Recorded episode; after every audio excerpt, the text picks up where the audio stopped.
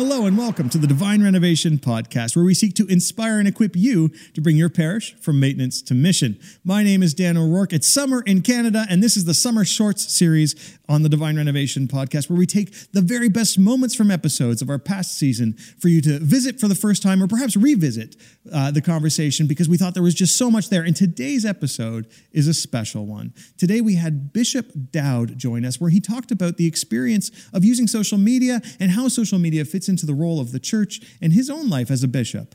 Join Father James and Ron and I as we have a great conversation with Bishop Dowd.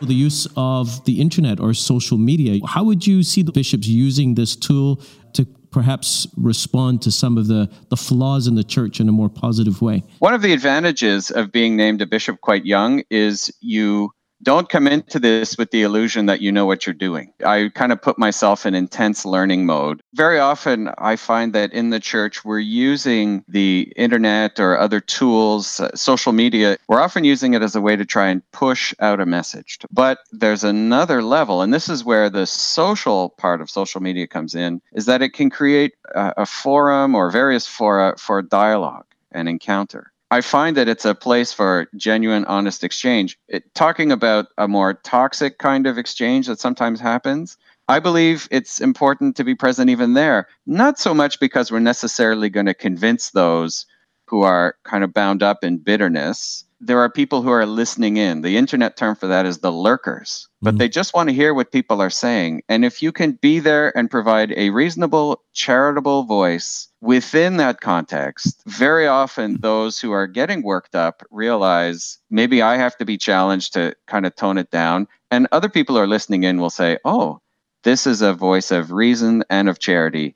And so it becomes a way to win over the the silent listeners. What was it like being a young bishop and then finding yourself in, in sort of the milieu of, of, of the, the bishop role, but also at a national level? I was ordained a bishop for September 10th, and the Canadian Conference has its annual general meeting. We call it the plenary, also in September. So oh. I got there very fresh as a bishop. How do we bishops express our mutual care and support? For me, that's that's a burden the Lord has placed on my heart. And so things like the plenary, those become occasions hmm. for that. And I'm glad to say that we do have the opportunity to live those moments together. As a leader in in the church in Quebec, obviously divine renovation we're passionate about parish renewal and working a little bit on the question of diocesan renewal because the two are intimately connected what do you see? If I was looking for a challenging assignment, being a bishop in Quebec fits the bill. Being a bishop fits the bill. But here in Quebec, especially given the whole history of secularization, there are a lot of challenges. But at the same time, we see many fruits. Uh, on the net, I occasionally come across people sort of dissing Quebec or you know, saying, "Oh, it's a lost cause for the gospel." Nothing is a lost cause That's for the right. gospel. Amen.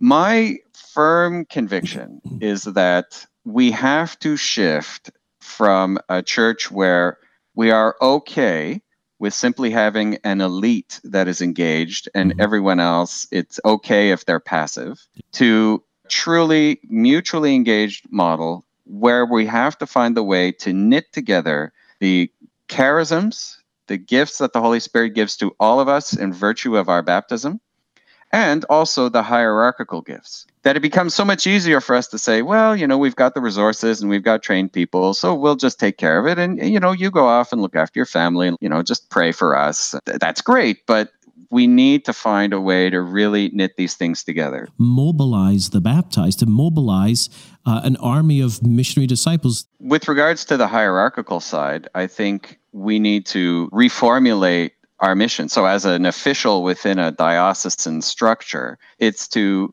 sort of rethink how we're working to get out of the model of we need to do everything and to get into the model of being that structure that provides leverage. To be a lever, you know, a lever needs to have a certain stiffness in order to lift but its purpose is to actually lift something. And so we've got to rethink our diocesan structures to a certain extent and you know get our act in order on that level. And that's where things like, well, to use language of divine renovation, having a leadership team. A, a team provides leadership. It's to provide that reach. It's to provide some element of structure, guidance, direction. Those are things that we need to provide. And if the answer is we don't know, then we have a leadership problem. We have to give ourselves permission to, to fail. The perfect is the hmm. enemy of the good. Let's do good things. And if they're not perfect, well, let's just keep working at them. You've hit it twice there on the on the importance of vision because the question of of what would you do if if 80% of your people gave you five hours beyond filling, you know, pl- plugging the usual holes honestly, I would, I would, I would agree that probably the vast majority, that many pastors would would probably not even have thought about that, and that's a question of vision because that's a question of imagine if what would happen, and I think that's an area where we need to continue to challenge those in parish leadership to begin to formulate a, a, a dream of, of what could be. Because if I if we've got no idea of what could be, we're never going to work so that it can be it's not just parish leadership, it's sometimes among the people themselves. Oh. I visited one parish once where I had done the or the Statistics Canada census analysis and I had found that the number of English speaking it was an English speaking parish, so the number of English speaking people in that territory had gone up. But as I spoke with people, they were all saying, oh, you know, our parish is shrinking. And they had given themselves all kinds of reasons to explain why they were in decline, when in fact, statistically, they should be growing. When you look at a rate of religious practice that is extremely low, let's say it's 5% here, that looks terrible. But the flip side is if you can convince one out of 19 people to restore their religious faith and practice, you've doubled your numbers on Sunday. Surely it can't be that hard that is less than the number of people who think Elvis is still alive. If we can't convince at least that many people that Jesus is still alive, then we've got a problem. One of the things that's important to this ministry is that we, we stay rooted in the parish. But I also understand you uh, also decided you wanted to stay rooted in the parish. Can you tell me a little bit about that? one of the ideas that I had, I had been doing these various parish visits. There's a part of our tradition which is going and doing the official parish visitation, which in my experience, has been neglected in many areas. Mm. Probably because in the old days, to go to a parish given transport was not easy you didn't just go for an afternoon you it was an investment of time and so you spent time there now that we can just pop in our car go down the highway and it's done and now that with communication we can get a report from the parish as opposed to actually having to mm. meet people this would allow me to really get the pulse of the parish i would allow I would meet all the parish groups during that week, and I would also give people a chance to simply contact me and you know anybody who wanted to say anything.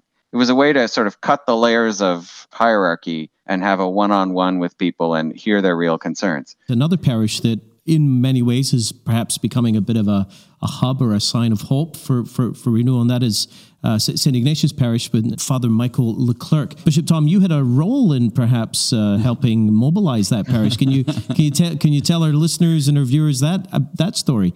Well, Father uh, Michael was already the parochial administrator there. He had not yet been named pastor. We were in the process in the Diocese of Montreal of sending people for studies. And so uh, you're being very humble, Father James, but you may remember that breakfast we had in London at the uh, Alpha conference. And that is where I had asked you would it be possible to send a priest for a, a, time of learning at your parish? And so from there, you spoke with your team, and we were able to work out a six month internship for Father Michael. And so, Father Michael, he struck me as a person with the right combination of gifts and at the right place in his priesthood, mm. where he's got enough experience to see some things that work and don't. But he's also at the point, a bit like me when I was starting as a bishop, he didn't have any illusions that he had all the answers. And so, a good place to be in that, that spot of openness to learn and pastoral zeal. And so, I think Father Michael did very well there. And he didn't come back as the clone of James Mallon, that's for sure. He's still Father Michael Leclerc that is a sign of health for the divine renovation methodology. Mm-hmm. You don't have to be Father Mallon. You don't have to be Father Michael Leclerc you have to be yourself, right. but work out of the same kind of insights mm-hmm. as they apply locally. That's what Father Michael has managed to do. Having a leadership team where people have complementary gifts to be able to apply those at the parish, the parish is seeing fruits of renewal. One of my mantras is do simple things well and challenge yourself to see what's blocking us from the next level mm-hmm. of doing the simple things well. Mm-hmm. I hope you enjoyed today's conversation. If you want to stay connected with Divine Renovation, if you're not yet signed up to our newsletter, you are missing out. Every month, our team releases a newsletter with things that are going on in this ministry. Head to divinerenovation.net and sign up for our newsletter there. Join us next week for another Summer Short.